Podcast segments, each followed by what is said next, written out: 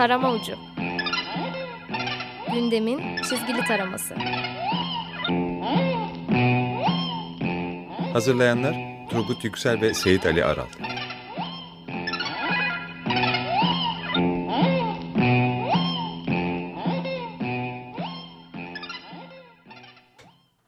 İyi akşamlar. İyi akşamlar. 94.9 Açık Radyo'da Açık Dergi içindeki köşemiz Tarım Ucu'ndayız.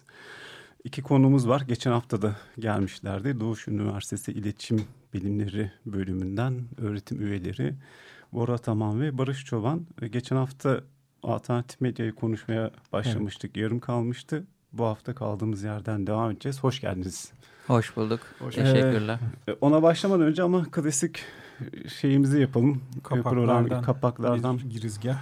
Bir dergilerin, mizah dergilerin kapağına bir bakalım neleri ele almışlar. Hep birlikte de sonra evet. hı. Ben Penguen'den başlayayım. Ee, seçim sonrası istikrar hmm. kavuşacağımıza dair öyle bir beklenti vardı. Onu kapağa taşımışlar. İki tane adam yolda yürürken konuşuyorlar. Biri diğerine şunu söylüyor. Neyse en azından dolar düştü diyor. Diğeri yok abi tekrar yükseldi tekrar başta konuşan en azından saatler geri alındı diye standart sabit istikrar evet. şeyine bir vurgu yapıyor. Ee, böyle bir kapak e, ele almışlar. Aslında çok umutsuz bir kapak o. Evet. Yani. en azından saatleri geri almasıyla yani. bir istikrar yakaladık. Şükür yani buna da şükür. Ee, Leman ve Uykusuz e, aynı konuyu işlemiş. Aslında e, aynı konu derken iki farklı olay, iki farklı vaka. Fakat e, konu maalesef kadına yönelik şiddet. Leman aynı zamanda içeride bir köşede uykusuzun kapağı kapak konusuna da bir gönderme yapmış. Yine o da kadına yönelik şiddetti. Leman'ın kapağı şöyle. Spotu şu. Tutku derecesinde aşırı cinayet e, açıklama geliyor. Evlilik teklifini reddettiği için TRT sanatçısı Hatice Kaçmaz'ın 16 yerinden bıçaklayarak öldüren Orhan M. Önce hakkında müebbet istendiği halde değişen savcının yeni mütalasıyla sanığın tutku derecesinde aşırı sevgiden kaynaklı duygusallığın etkisiyle cinayet işlediğini savunmuş. E, kapak kapakta şöyle e, Kemal abinin çizgisi. İpek Hanım espri vermiş. E, kapakta mahkeme başkanı e, hanım iki gözü iki çeşme ağlıyor ve şey diyor e, suçluya. Hepimizi ağlattım ve yaz kızım maktulün sanığın kalbine gömülmesine karar verildi diyor. Karar bu. E, aslında acıklı oldukça acıklı işlerin buraya gelmesi. ikinci uykusuzdaki kapakta yine Diyarbakır'da 2013 yılında 14 yaşındaki çocuğun başına taşla vurup bayıltarak tecavüz eden ve hamile bırakan sanık duruşmadaki saygın tutum nedeniyle ceza indirimi almış. Kapakta e, espri Erdal e, Ersin çizmiş. E, siyah oldukça karanlık bir görüntü var. İki kişi konuşuyor bir duvara bakarak. Duvarda da bir e, sokak tabelası gözüküyor. Tecavüzcü Asım Sokak diye. İki kişi kendi aralarında muhabbet ediyor. Öylesine saygındı ki adını adliyenin bulunduğu sokağa vermek zorunda kaldık. Öbürü de bayağı saygındı diyor. Muhtemelen ileriki dönemde de herhalde bu e, saygın tutumlu arkadaşların ismi olan Adalet Sarayları gelir mi? Yorumu akademisyenlerimize bırakalım. Evet. ne diyorsunuz? bu, sefer Barış Bey'den başlayalım. Evet. Geçen sefer bu hocam ne demiştik geçen sefer? E, mizah görevini yapmıyor demiştik. Tekrar böyle bir sıkıntı gözüküyor. Mesela çok e, geriye düşmüş ve eskiden çok da kapağı taşınmayan konuları kapağı taşımışlar. Pek de siyasete çok bulaşmamaya çalışıyorlar gibi bir izlenim ediniyor insan kapaklara hı hı. baktığında kadına yönelik şiddet demiyoruz da biz ne diyeyim profeministler olarak erkek şiddeti diyoruz. Böylece e, saldırganın kim olduğunu kim oldu? vurgulamak. Çünkü burada e, hakikaten e, erkek cinayetleriyle hı hı. E, yaşanan sıkıntı e, erkek egemen toplumun yarattığı bu e, ne diyeyim faşizan ortamın eleştirilmesi güzel bir şey iki kapakta da. Ama daha farklı sorunlar var. Mesela Türkiye'nin gündeminde olması gereken bir sürü sorunu hadi ana akım medya görmüyor. Mizah da görmüyor. Silvan'ı e, özellikle mesela 10 gündür niye görmüyorlar? Hı hı. İçeride görüyorlar belki ama mesela kapak olması muhtemel konular Evet. belki de artık siyasi ortam nedeniyle biraz geriye çekiliyor. Yani çok güçlü diyemeyeceğim ben Kapakları. Evet. kapaklar. Yani ben de esasen çok fazla bir şey eklemek istemiyorum. Ee, şey e, bu erkek şiddeti meselesi e, çok sıkıntılı. Mizah yapılabilecek gibi bile değil. E, Hı hı. o yüzden de gördüğümüzde e, hakikaten de bir, bir ciddiyet var iki kapakta da. E, mizah durumu yani evet yani mizahın içindeki ciddiyetle ilişkili olarak elbette var ama yani güldüren yani gül- güldürmeye doğru zorladığı yerler zorlama. Hı hı. E, Yani hakikaten kendi yapan insanlar da farkında bunun tabii ki elbe- yani görülüyor zaten. E, onlar da gülmüyor muhtemelen zaten yaparken. Hı hı.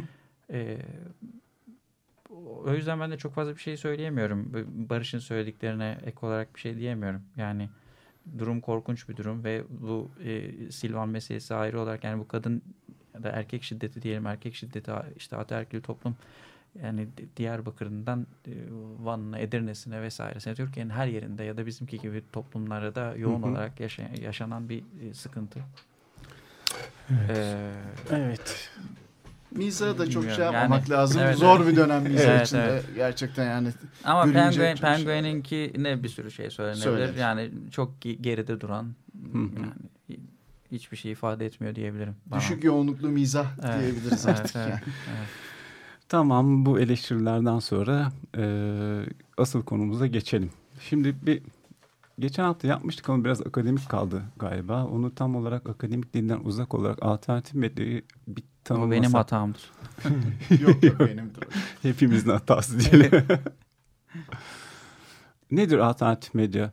Yani o Şimdi medya çalışmalarında e, esasında genellikle sıklıkla bir alışkanlık var. Üç şeye bakıyoruz biz. E, bir medyanın kendisine bakıyoruz. Yani kurum olarak medyaya bakıyoruz. E, ikincisi content olarak, içerik olarak medyaya, medyanın ne ürettiğine bakıyoruz.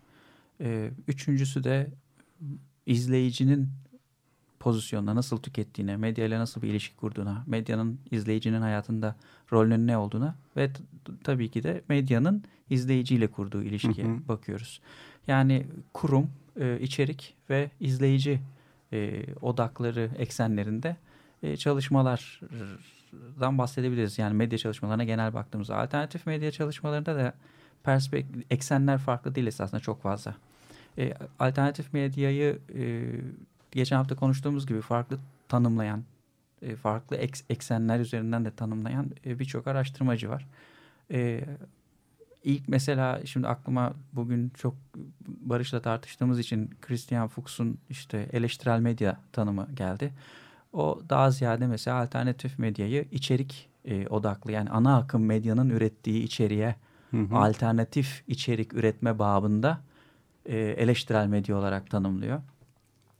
E, işte yurttaş medyası, işte Rodriguez'in yurttaş medyası tanımlamasında daha ziyade izleyicinin kendisinin e, bizzat üretici olması, vatandaşın yani Hı hı. e, bir nevi medyayı kendi eline alması, kendisi medya olması ve kendi ihtiyaçları doğrultusunda istediği gibi e, hayatın hayatının yapılandırılmasında, kendi kimliğinin yapılandırılmasında önemli o kültürel rolü olan e, bir ürünü, bir e, ortamı kullanması olarak e, daha izleyici perspektifinden e, bakıyor ve işte yurttaş medyası olarak tanımlıyor.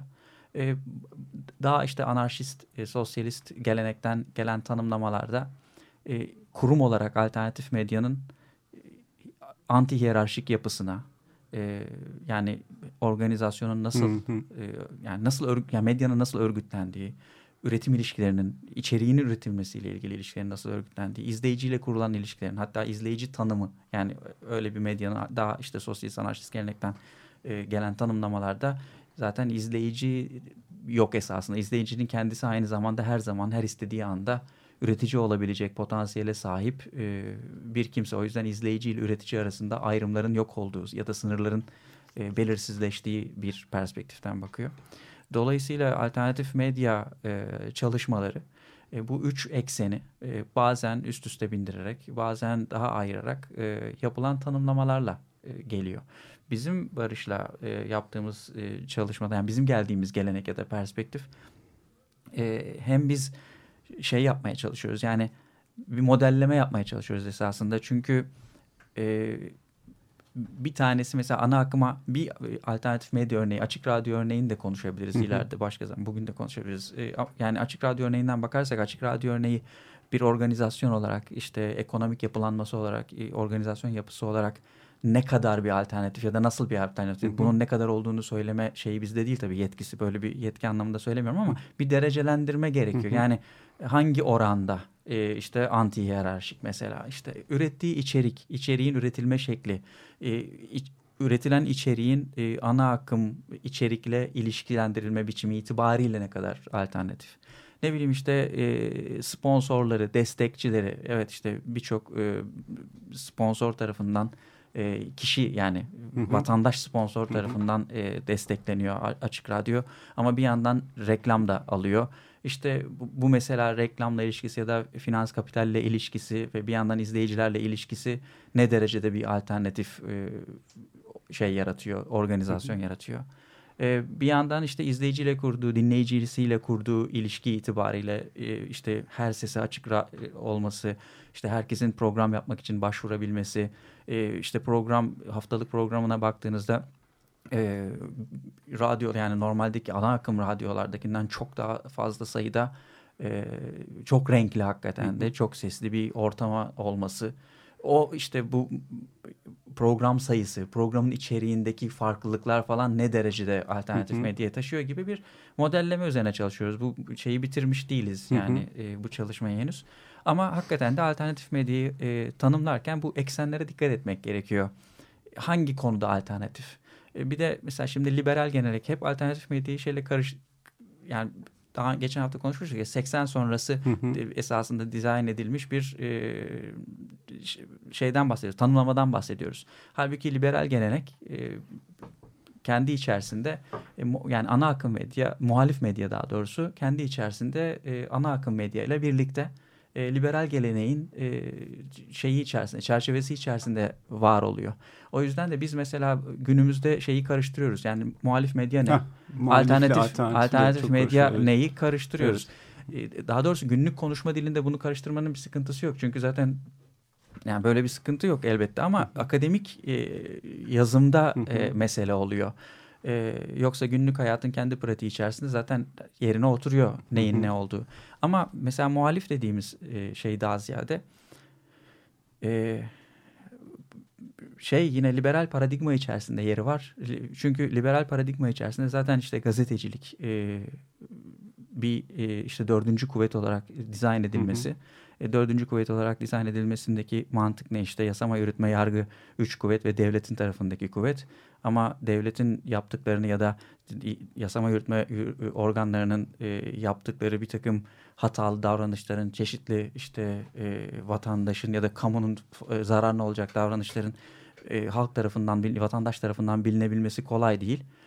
Dolayısıyla bir nevi o üç kurumu transparan hale getiren, Hı hı. yani onları e, vatandaşın karşısında şeffaflaştıran, vatandaşa o e, yani 4-5 yılda bir seçimlere katılarak işte gönderdiği insanların oralarda neler yaptığını e, bir nevi anlatan, e, vatandaşın daha işte e, akıllıca, bilgili e, seçimler yapmasına e, fayda sağlayan bir e, kamu denetçisi rol, denetçisi rolü Hı hı. gibi bir rol veriliyor ve bu bu dizayn esasında 1900'lerin başında daha doğrusu 1920'lerde 30'larda tartışıla tartışıla işte Amerika'sında İngiltere'sinde falan geliştirilmiş bir dizayn. Ve bu dizaynı geliştiren yani profesyonel etiğini, gazeteciliğin profesyonel etiğini geliştirenler e, e, de esasında kısa bir süre öncenin işte sansasyonel medyasının sarı basın olarak işte bildiğimiz sansasyonel medyanın e, kurucuları, babaları yani Hı hı. işte bugün adına ödül verilen William Hearst'ler. Pulitzer ödülleri Evet. falan bu, bu adamlar e, bu e, dizaynı yapmak zorunda kalan adamlar bir nevi liberal e, geleneği de esasında oluşumuna büyük katkılar, e, profesyonel etiğin oluşumuna büyük katkılar sunan insanlar. E, bu kendi paradoksu yani sistemin kendi paradoksu hem e, ticari sesi yani ana akım olan ticari sesi bugün yaygın medya olarak, ticari medya olarak adlandırdığımız e, bir nevi işte tek biçimleşen, giderek daha da tek biçimleşen ticari sesi üretiyor. Ama bir yandan da o 1900'lerin başındaki o gelenek, profesyonel geleneğe, o muhalif geleneğe yani liberal anlatıya sahip çıkan, özgürlüklere sahip çıkan, e, vatandaşın enforme edilmesine, bilgilendirilmesine, dolayısıyla iyi seçimler yapmasına sahip çıkan. O yüzden de bu e, kuvvetleri yani ona bir de tabii şirketleri de e, eklemek gerekiyor. Sadece devlet e, devlet ve devlet organlarını değil aynı zamanda devasa büyüklükteki, uluslararası büyüklükteki şirketlerin yaptıkları e, bir takım devletle kirli ilişkileri olabilir. Şirketlerin yaptığı başka şeyler olabilir vesaire e, bun, bun, bunları açığa çıkartan ve halka e, sunmaya çalışan ve hala o profesyonel etiğe sahip çıkmaya çalışan zor da olsa bunu ana akımın yaygın medyanın içerisinde yapmaya çalışan e, medya da var ya da yani hı hı. medyalar da var. O yüzden yaygın medya ile muhalif medya birbirinin içerisinde sürekli giriyor çıkıyor ve değişken durum... de olabiliyor. Yani atıyorum bundan 10 sene öncesinde ana akım olarak tanımlayacağımız bir gazete şimdi muhalif hı hı. tarafa geçiyor. Diğer tarafta muhalif Tabii olan bir şey. Siyasal e, yapının dönüşümüyle hı hı. de ilgili bir şey bu. Şimdiki ana akım tanımı o yüzden mesela çok karışık. E, eskinin işte amiral gemisi Hürriyet hı hı. E, daha muhalif bir yerde durmak zorunda kalıyor. Eskin işte ne diyeyim hürriyetin yerini alan zaman bu sefer e, başka bir muhalif tarafa geçmiş oluyor. Şimdi Yeni Şafak gibi bir gazete sanki ana akım gibi bir yeri kaplamaya başlıyor. E, Bora'nın söylediği şeye ek olarak söyleyeceğim bir şey var. E, bu dördüncü kuvvet hikayesi ve işte e, liberal etik bağlamında ele alındığında görevini yapsa zaten ana akım medya e, alternatif medyanın e, işlevi olmaz veya gerek kalmaz gibi fikirler de var. Hatta bunu bazı ha, evet. akademisyenler de evet. savunuyorlar. O böyle işini şey. doğru yapsa alternatif medyaya gerek Hı-hı. kalmazdı. Gibi Oradaki şeyler. Şey, o alternatif medyayı anlamamaktan geliyor. Hı. Sanki alternatif medya böyle bir sürecin parçasıymış gibi düşünmekten geliyor. Alternatif medya çok daha farklı bir yerden okunması gereken. E, topluluğun, toplumların kendi medyaları, kendileri medya olması sürecini anlatan tabandan gelen, taban hareketiyle gelen ve kendini ifade etme, kendi sesini e, duyurma çabasının bir ürünü. Öyle yani enforme edilmek istenen vatandaşın e, tepeden ona enforme etmesiyle alakası yok yani esasında. O tabandan gelme hikayesi çok doğru.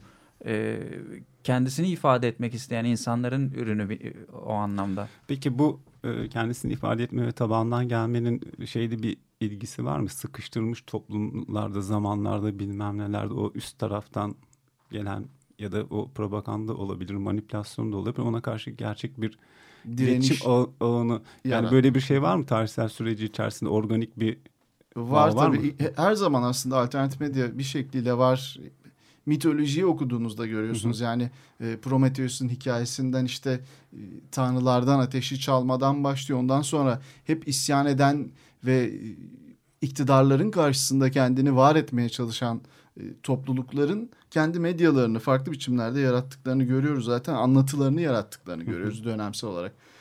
E, hiçbir zaman da bitmeyen bir süreç bu aslında. Onun için de alternatif medya sonradan doğmuş bir şey değil. Zaten aslında potansiyel olarak e, direnen toplumlarda var. Bizim zaten direniş çağında dememiz de temel olarak o. Direniş çağı da hiçbir zaman bitmiyor. direniş çağının en yükseldiği dönemler var işte. Biz de onlardan birindeydik. Şimdi işte o direnişin sönümlenmesi hikayesi var. Ama e, dikkat ederseniz yani direnişin o e, dalga olarak yükselmesi meselesi de e, önceden tahmin edilebilir bir mesele değil de direnişleri ne zaman yükselecekleri artık tahmin edilemiyor. E, toplumsal evet. hareketlerin yapıları dönüşmeye başladı. Önceden tahmin edilemez e, yapılara dönüşüyorlar, dalgalara dönüşüyorlar. E, ve alternatif medya da burada artık ayrılmaz bir e, parça haline geldi. Hı hı. Bizim mesela Bora'yla e, en önemli çalışmalarımızdan biri bu Türkiye'deki alternatif medya kitabında e, yurttaş haberciler meselesi. Hı hı. Onlar tam da bu e, grassroots denen tabandan gelen medyanın e, taşıyıcıları, kendileri medya olan insanların hikayesi. E, zaten yine reklama gireceğim ben. Türkiye'de alternatif medya e, çalışmasının e, internet sitesi var. Türkiye'de alternatif medya.com. Bir de e, YouTube kanalımız var Türkiye'de alternatif medya. Orada işte farklı Türkiye'deki alternatif medyalarla yapılmış söyleşilerin Hı hı. videolarını bulabiliyor e, giren dinleyiciler. E, bayağı bir faydası olacağını düşünüyorum. Hatta kitapla beraber eş zamanlı olarak bakılabilirse bu YouTube kanalına e, alternatif Türkiye'deki alternatif medyayı anlamak açısından oldukça önemli. Şimdi bu yurttaş haberciler meselesine dönersek yurttaş haberciler e, artık Occupy hareketleriyle, işgal hareketleriyle yoğun bir şekilde çıkmaya başladılar. İşte e, cep telefonlarını kullanıyorlar ve cep telefonlarını çok etkin işte Twitter'ın bu kadar hızlı bir şekilde kullanıcı sayısı yakalaması, e, Facebook'un daha e, aktivist bir şekilde kullanılmaya başlaması, e, Periskop'un doğması mesela bu sürecin Hı hı. yansımalarından biri Periskop. Belki kendini daha da geliştirmesi gerekiyor. E, bir sürü şey var. E, açığı var. E, aktivist e, kullanım için. Hashtag meselesini mesela çözebilmiş değil. Twitter hashtagler üzerinden gidiyor ama mesela Periskop hashtag meselesini çözüp daha e, uluslararası anlamda eylemlerin yayınlanabileceği bir e, platform olmayı beceremiyor. Belki başka bir şeyin de olması gerekiyor oradan. Çünkü artık e, canlı yayın meselesi çok büyük önem kazanmaya başladı. Taban medyası için. Hı hı. Devletin şiddetini görünür kılmak meselesi önem kazanıyor. Özellikle de bizim gibi ülkelerde yoğun şiddetle karşı karşıya geliyorsanız, kalıyorsanız e, onu e, etkisiz hale getirme veya bir e, direniş yaratma, meşruiyet yaratmak, meşru bir direniş yaratmak için görünür kılmanız gerekiyor. E, bu şiddeti ve bu şiddete karşı da şiddet değil belki de farklı direniş biçimleri geliştirmek gerekiyor. Gezi'nin en büyük başarılarından biri de buydu aslında. Şiddet e, karşısında şiddet kullanmadan e, kitlesel gücünü kullanarak ve bunu da e, etkin bir e, alternatif sosyal medya kullanımıyla yapma başarısıydı. Evet şimdi e, gene süremizin sonuna doğru yaklaşıyoruz. Biraz da kitaplardan bahsedelim. Şimdi geçen hafta şeyler çıkmamıştı. Yoldaydı. Hı hı. Bu hafta ikisi çıktı. Alternatif medyayı anlamak ve Walter Benjamin ve medya. Evet, TÜYAP Kitap Fuarı'na bugün ulaştı Hı hı. alternatif medyayı anlamak. Geçen hafta kısacık bahsetmiştik. Evet. Ee, esasında Türkiye'de en çok alternatif medya üzerine çok az çalışma var. Ama o yapılan çok az çalışmalarda da en sıklıkla referans verilen e, kitap alternatif medyayı anlamak. Nico Carpentier, Olga Bailey e, ve Bart Kamert'in kitapları. E, Bart Kamert'in kitabı. E, Walter Benjamin ve Medya geçen hafta e, çıkmıştı. O ikinci TÜYAP fuarında Hı hı. ikinci haftasını tamamlıyor. E, bizim de işte e, serinin ilk kitabı da Türkiye'de alternatif direniş yanında Türkiye'de alternatif medyada bizim Barış'la derlememiz zaten. Bu üç kitap da şu an e, fuarda. E, Ve üçü, üçü bir arada olarak evet üçü bir üçü arada. bir arada Bundan reklam da- yapmıyorum daha fazla ama üçü bir arada Evet. olarak şey yapıyor Bundan e, sonra alınabilir. ot- otonom, med- otonom medya mı? E, otonom medya çıkacak. Hı hı. O hazır e, Hı hı. çevrildi bitti. E, otonom medya çıkacak. Da- daha ziyade Kanada'daki e, aynı bizim esasında Türkiye'de alternatif medyada yaptığımız gibi o kitapta da e, Kanada örnekleri var. E, ve yine e, bizim kitapta olduğuna benzer bir şekilde oradakiler de e, akademisyen ve aktivist. Yani Hı. bizzat pratiğin içinden Evet. Gelen insanlar. O yüzden konuya hakimler. Evet. E, otonom medyada e, yine anarşist sosyalist bir perspektiften yazılıyor tabii. E, o da Evet. önemli bir kitap. Evet konuyla ilgilenenler için gayet verimli kitaplar çıkmaya başladı. Böyle bir kitap serisi olacak. Serinin e, kapakları cidden çok güzel. Teşekkür ederiz. E, orada e, Turgut Yüksel'e çok şey borçluyuz. Gerçekten e, kitapları alanlar Bozacıyla bunları şıracı Evet. bunları tablo olarak kullanacaklar. bir, birbirimizi Ağırlayalım. Evet fazla uzatmadan programı kapatıyoruz. Tekrar hoş geldiniz ve ağzınıza sağlık diyorum. Biz teşekkür Daha ediyoruz. sonra sağ olun. bu derya gibi mevzu Evet. ara ara tekrar bu konuyu açalım ve konuşalım. Buluşmak Tamam, umuduyla. Evet önümüzdeki hafta görüşmek üzere. Görüşmek üzere, hoşçakalın.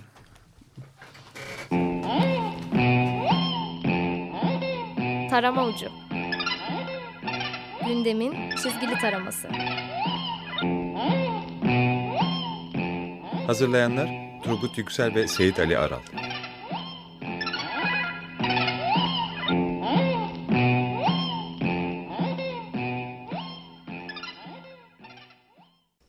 Açık Radyo program destekçisi olun.